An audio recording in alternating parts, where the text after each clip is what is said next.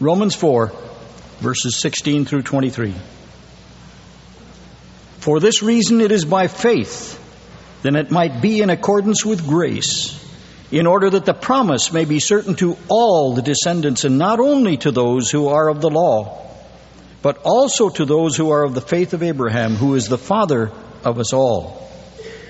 As it is written, A father of many nations have I made you in the sight of him whom he believed, even God, who gives life to the dead and calls into being that which did not exist.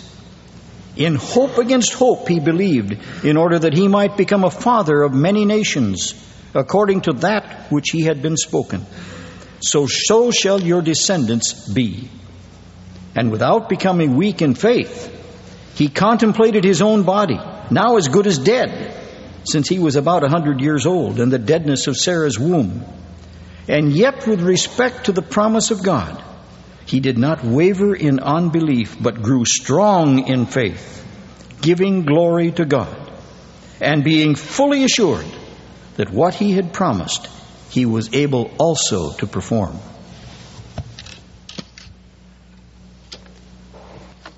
Father, you have mercifully met us in this hour. And I want you to stay and continue to work now as we continue to worship over your word.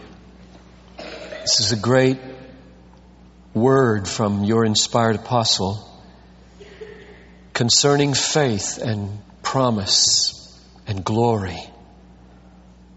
And unless you come and open our eyes and tune our ears, cut the calluses off of our souls, we will be dead to these glorious things and they will have no saving, sanctifying, rejoicing, healing, comforting, reconciling, emboldening, sweetening, humbling effect upon our lives. And we want them to have that kind of effect. So come. Establish your presence here now in power over this word.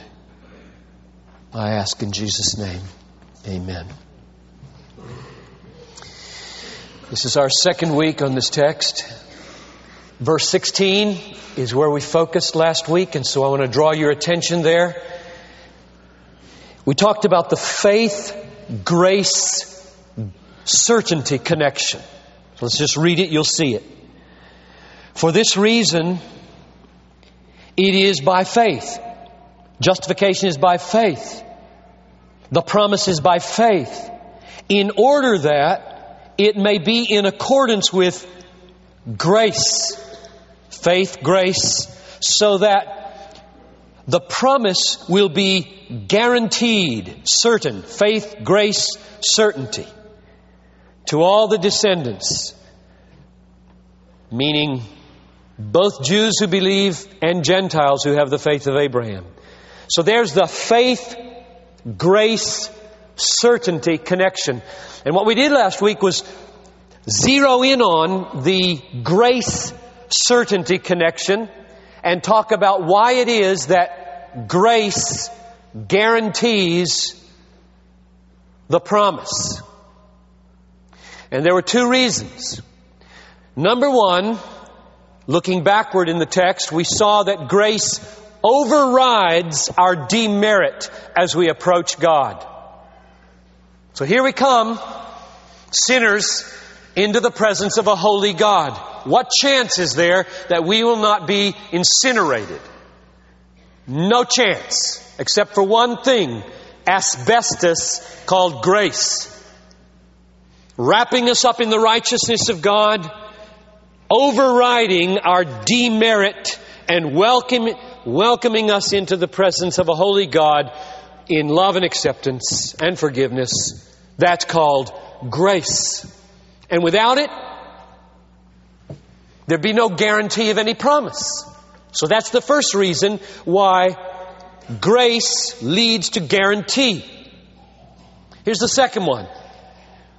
Grace is not only the override we saw of our demerit, it is a power to bring into being out of nothing what doesn't exist and to bring life where there's only spiritual deadness.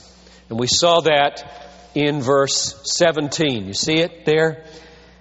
God gives life to the dead and calls into being that which does not exist. And what he has in his mind here is Isaac. Abraham is 99 years old. Sarah is 90.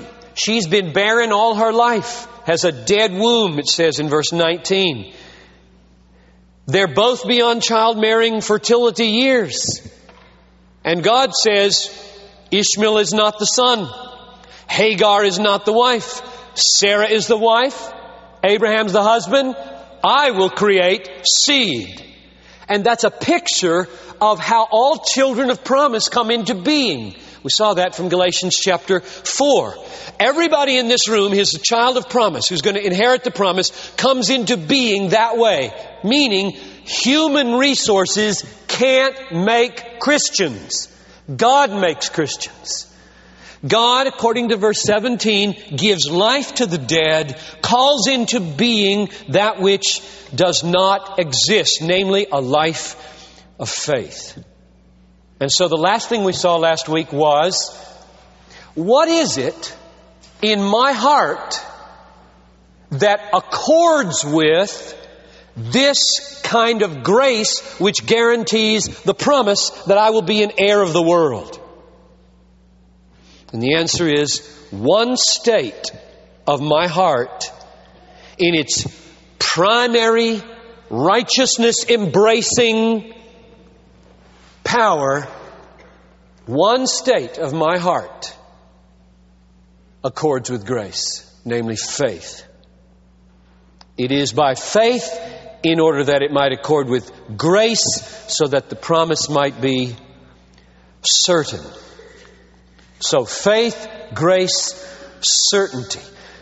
Your only hope for a certain saved future is not your fickle will, but God's sovereign grace that raises the dead and brings out of nothing in your dead heart what you need to inherit the promise and sustains you there according to the new covenant promises in Jeremiah 32 40 and numerous other places.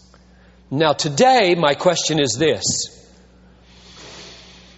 Why is it that God has ordained for faith to be that which secures the promise for me?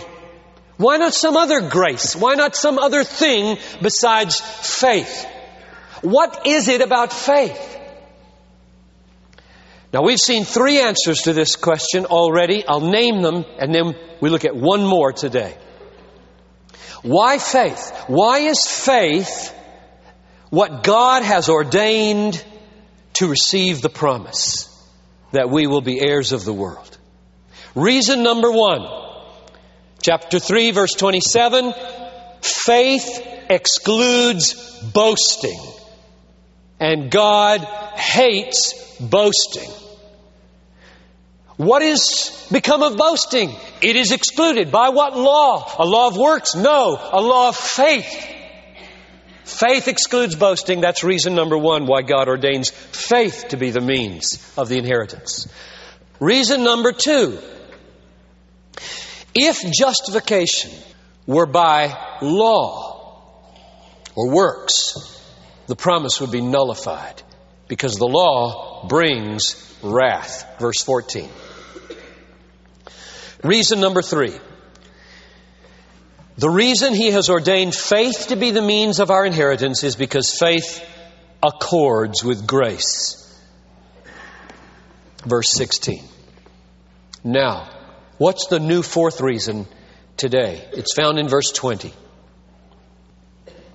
Yet, with respect to the promise of God, Abraham did not waver in unbelief, but he grew strong in faith, giving glory to God.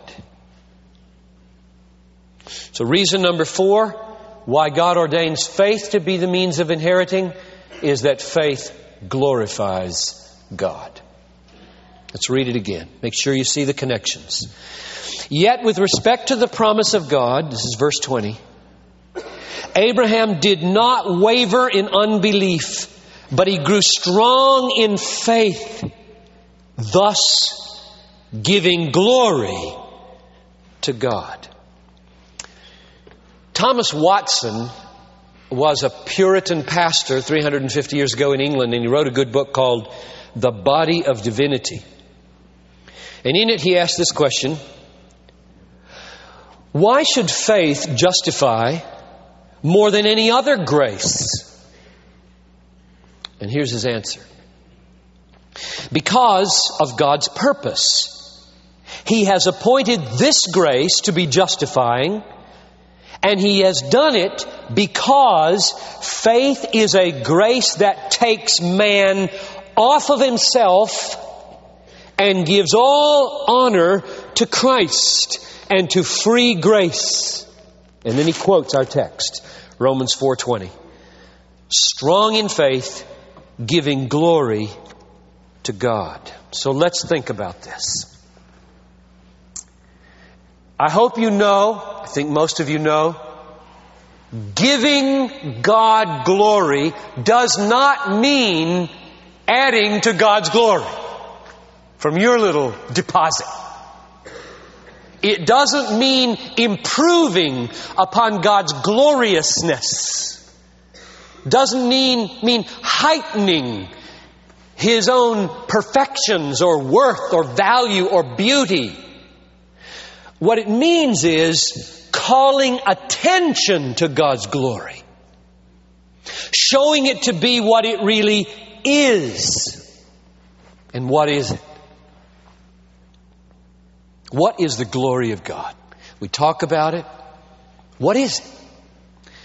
And I'll give you three phrases that are the best I can do biblically to try to get a handle on the ineffable. The glory of God is the greatness of His beauty. Or, the glory of God is the shining out of all of His excellencies. Or, the glory of God is the radiance of all His perfections. So I grope. I grope for uh, places to point. So let me go back to Thursday. Remember Thursday afternoon? Thursday's my day off. I try to take a day off. And I took Thursday off, most of it anyway. And uh, Thursday, therefore, is a date day with my woman named Noel. And uh, we don't spend a lot of money, so we went to a little Mexican place. And on that day, perhaps the last day off where they'll do this this fall, the patio was open. And so we took our burrito and fajita and we went out and sat down at this little round white table under the sky. And I put my legs up in the chair. There are four chairs, so I said, let's try to use them all.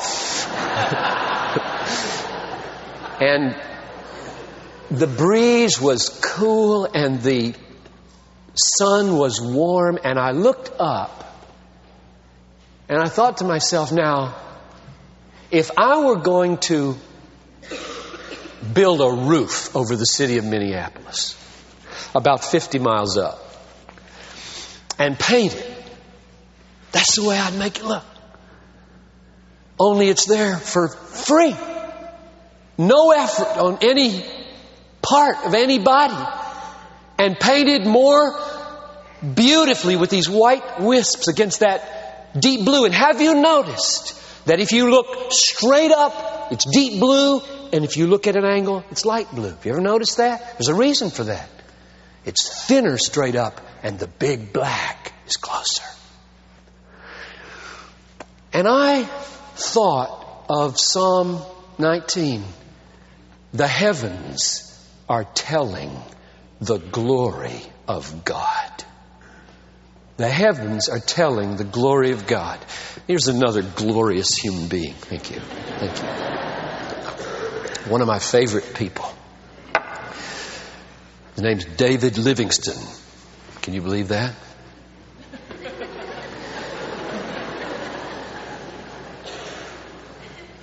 Glory. I saw it, I heard it, I felt it on my skin and in my wife. It is undefinable, but you know it when you see it. The day was glorious. The aim of every person in this room, as God has designed you and all other things, is to glorify God. Romans 11:36 For from him and through him and to him are all things to him be glory forever and ever amen The one state of the human heart beneath all other beautiful states that can be born from it of the human heart that gives glory to God is faith Romans 4:20 he grew strong in his faith, giving glory to God. Faith makes God be seen as glorious, like he really is. Now I ask, why is this? Why does faith give glory to God? And before I answer that, let me stress this. It is so crucial for you to know this is why you exist. You know what's wrong with the world? There's one basic thing wrong with the world. And it's defined in Romans 1:23. They exchange the glory of God for lesser things. That's what's wrong with the world. Every human being is created to display the glory of God. That's why you exist. This week past, the population of planet Earth on Wednesday afternoon passed 6 billion. At least that's what I read. I know what every one of them is on planet Earth for. Because the Bible makes crystal clear God created every one of them for His glory. To display His glory, to refract out into the world through their unique personhood His glory. And what's wrong with the world? Hardly anybody does this. We have, we have seen the glory of God in the heavens we have known the glory of God in our consciences and we have traded it away for a bowl of oatmeal. Like Esau. That's what's wrong with the world. Is it any doubt that the world goes haywire when the vast majority of the people don't do what they were created to do?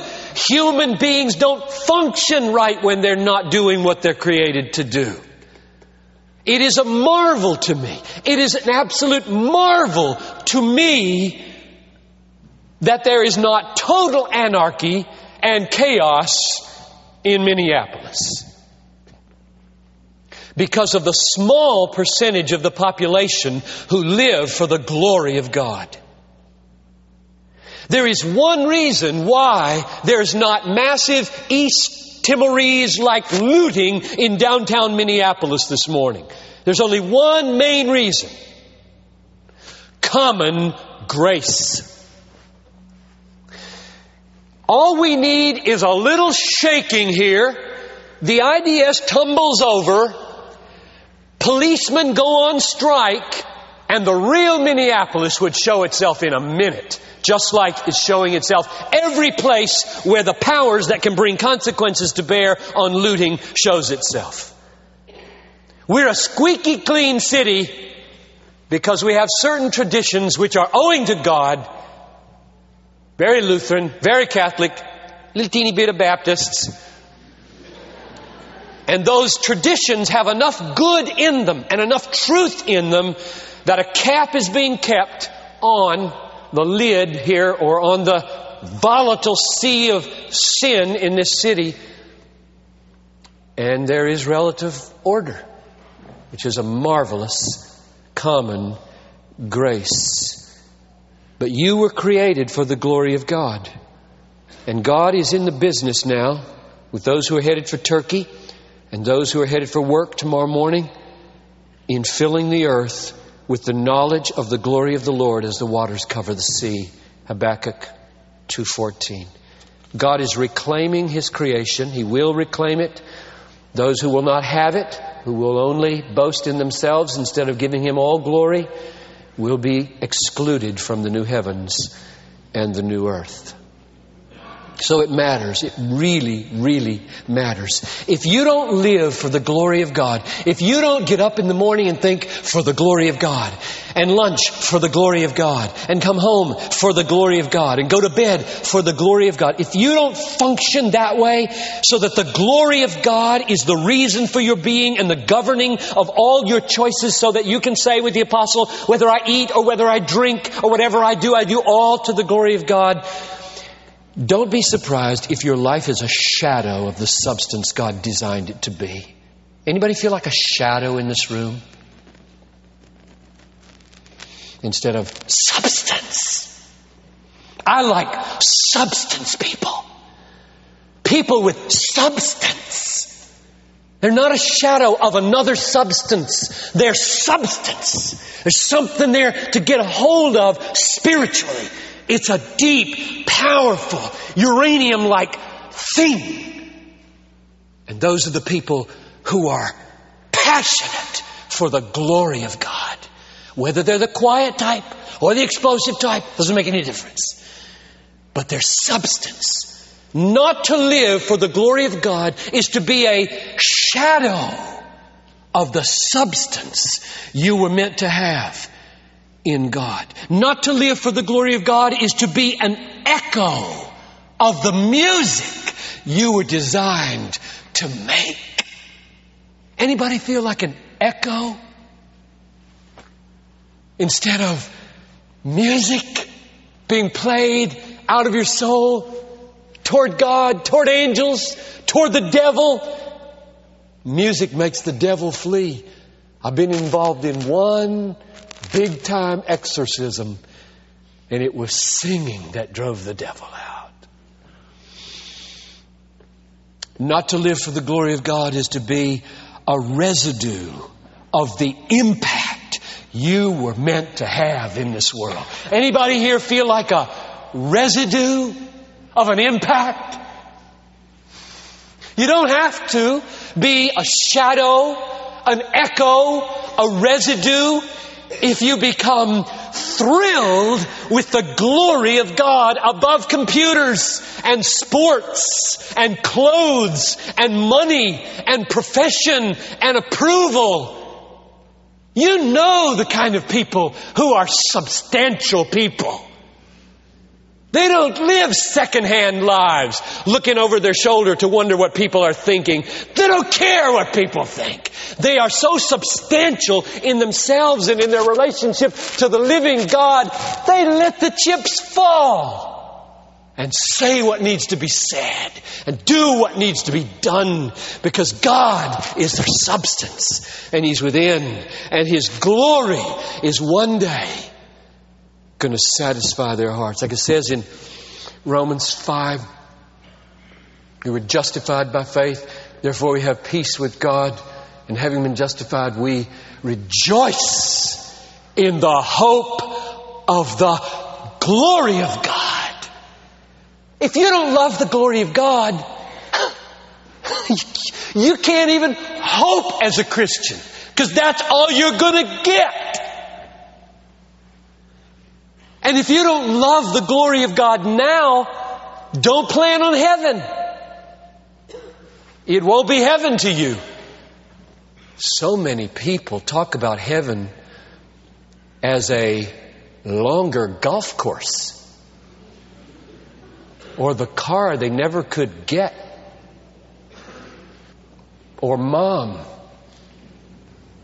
My mother's with Jesus. She is not heaven to me. That'll be icing on the cake of glory.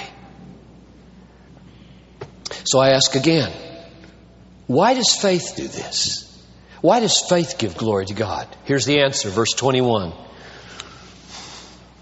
Because faith is being fully assured of what God has promised. Fully assured that He is able to perform it. You see that in verse 21? Being fully assured that what God had promised, He is able to perform. And the harder the promise is to fulfill, the more glory God gets when you believe He will fulfill it. Which is why verses 19 and 20 draw out how hard it was for God to fulfill this promise to Abraham. Let's read verse 19. Without becoming weak in faith, Abraham contemplated his own body, now as good as dead, since he was about a hundred years old. And he contemplated the deadness of Sarah's womb. So the fulfillment of a child called Isaac, child of promise, is impossible. Hundred year old men don't have babies. And women who are barren with dead wombs, who are 99, don't have babies. So it's over. It's history. There's no human possibility. Now, how do you make God look good at that moment? When God says, You're going to have a son. Next year, his name will make it Isaac. You and this old woman, you're going to have a son. How do you make God look really good at that moment? Answer, you believe him. You believe him. Yet, with respect to the promise of God, he did not waver in unbelief, but grew strong in faith, giving glory to God. Okay, children, you're all in Sunday school and you're not here. But you were here in the first service. And I was told by the adults that this was the one part of the sermon they understand anyway. And so I will tell you adults this situation that I described for the children in the first hour. Got your attention, children? Listen up for five minutes here. I want you children to understand what I mean when I say faith glorifies God.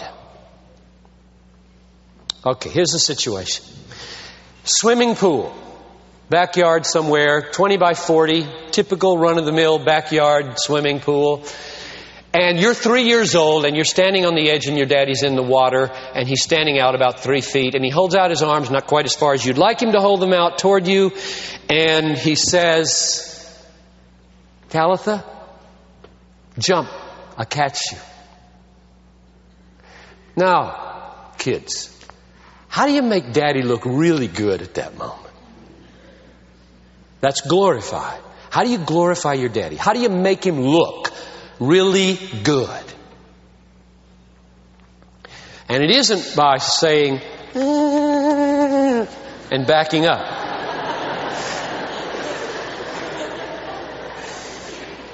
That makes him look bad.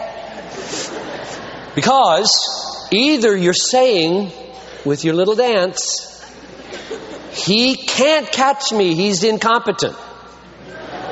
Even if you don't know what the word incompetent means. Or you're saying, he's tricky and he won't catch me. Or you're saying, this is not a good idea because I don't want to get wet anyway. Which means his command is not wise. So either he is incompetent or mean or unwise. And you make him look really bad when you don't jump. So the way to make your daddy look good is to believe him and believe that his ideas are good ideas. So jump. Faith trusting your daddy, trusting God, makes God look really good. Like He is loving in having good ideas for you and that He's competent and strong and able to do what He promised and that He's wise and able and willing to do them. You make God look good when you trust Him. And you make Him look really bad. You insult Him when you don't trust His promises. Anybody here want to go into eternity insulting God through unbelief? We're not done, kids. Don't, don't leave me. Here's another, here's another piece of it. Your daddy looks even better when the promise he makes is harder to keep when you trust him. The harder it is to fulfill a promise that God makes, the more glorious He looks when you trust Him for that hard promise. For example, here we are at the pool again. This time, your daddy's down at the shallow end on the deck. You alone are at the deep end near the diving board. And suddenly, under the fence, squirms a very growly, mean looking, teeth bearing dog. One of these funny looking kind that look like all muscle and teeth. And he's moving towards you, and you don't have any idea. You're four years old this time, big enough to hop up on the diving board, which is where you go right away. And this dog is moving toward you. And you back up to the end of the diving board, and this dog puts his paws up on the diving board and crouches like he's going to jump right up there. And at that moment, your daddy, standing at the other end, sees what's happening. And he says, Avery, jump in the water. I'll get you. Now, how you make your daddy look really good there? This is nine feet deep. I cannot swim. My dad is 40 feet away. How can you get me? You make him look really good by jumping in the water as the dog comes towards you. And almost as soon as you hit that water, you feel his hands under your armpits and his arm go over your shoulder and hold you there as he treads water while somebody chases a dog away. And you never dreamed he could dive so flat and swim so fast. But he can. So, how do you glorify God? You trust his promises. I'll get you. I'll be there for you. And the harder it seems, the more glory he gets when you believe him. Let me point out one more obvious thing that's implicit so far in what we've said. The faith that glorifies God is a future oriented faith, not a past oriented faith. It's all about promises here. Look at verse 18. In hope against hope, in hope against hope, Abraham believed. What's the relationship between hope and faith? How do hope and faith relate to each other? Answer Faith is in a person, God, Christ. But think about it.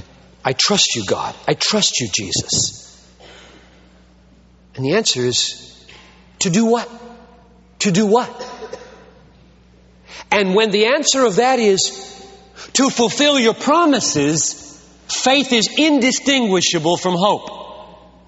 If you trust a person to fulfill a promise, that trust and the hope in the promise are indistinguishable.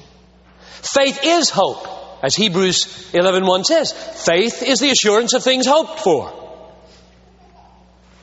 Faith is future oriented, justifying faith. The faith that justifies you, that makes you right with God, that receives the imputation of righteousness is future oriented faith in the promises of God. To which somebody might say, well, well wait a minute. You're drawing out of this, you're drawing that out of this text? Abraham is the model here. Abraham lived before Jesus. He had to look forward because Jesus hadn't come yet. Jesus has come now. He's way in the past, 2,000 years, and you're telling us we should keep looking forward? Why not? Shouldn't Abraham look forward to Jesus and we look back to Jesus? Why are you telling us to, that faith is fundamentally future oriented? What about Jesus? What about the cross? What about the resurrection? Now, here's the way to think about that objection. It's half right. Here I stand in 1999 between the coming of Messiah who loved me, gave himself for me, rose triumphant over death and hell, and took his seat at the Father's right hand until he puts all of his enemies under his feet. And I stand here, and in front of me is all the trials and tribulations and dangers and potential messes of my life, plus judgment day, plus everlasting uh, life or death. What is faith here? Which way does faith look here? And the answer is faith first looks back to Jesus.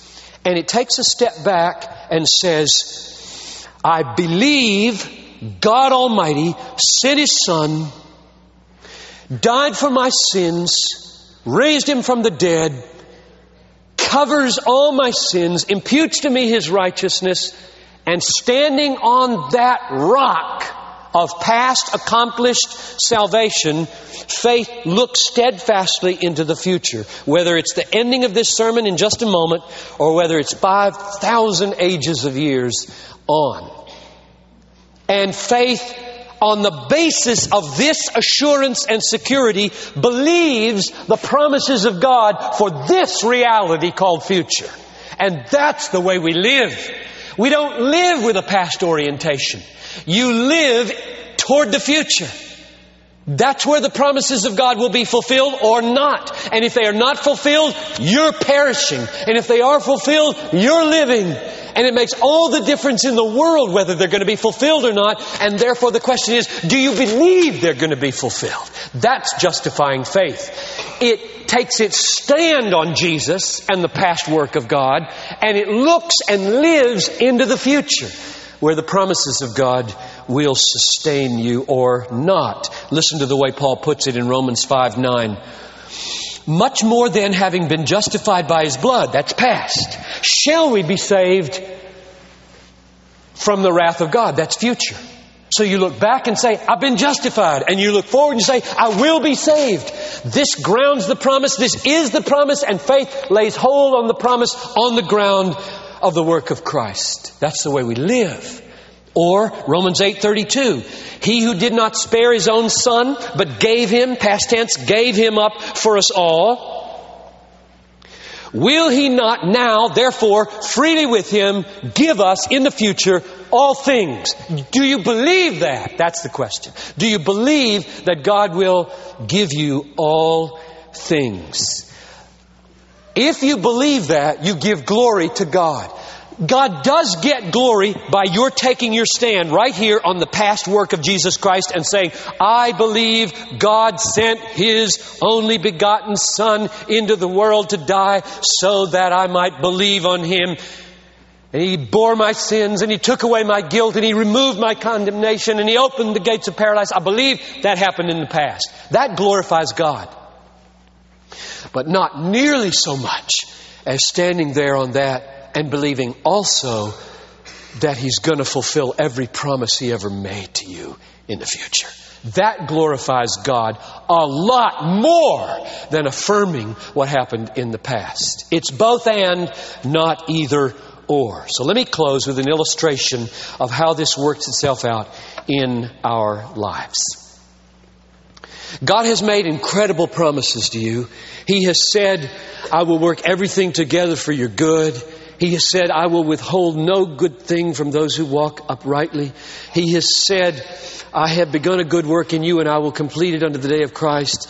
He has said, uh, I will supply all your needs according to my riches and glory in Christ Jesus. He has said, I will never leave you or forsake you. I'll be with you to the end of the age. He has said, Fear not, for I am with you. Be not dismayed, for I am your God. I'll help you. I'll strengthen you. I'll hold you up with my victorious right hand. And a hundred more promises He has made to you. And if you believe them, you would be one radical, risk taking, loving, non self absorbed person. For example, do you remember the situation in Abraham's life where he and Lot almost came to blows? His nephew.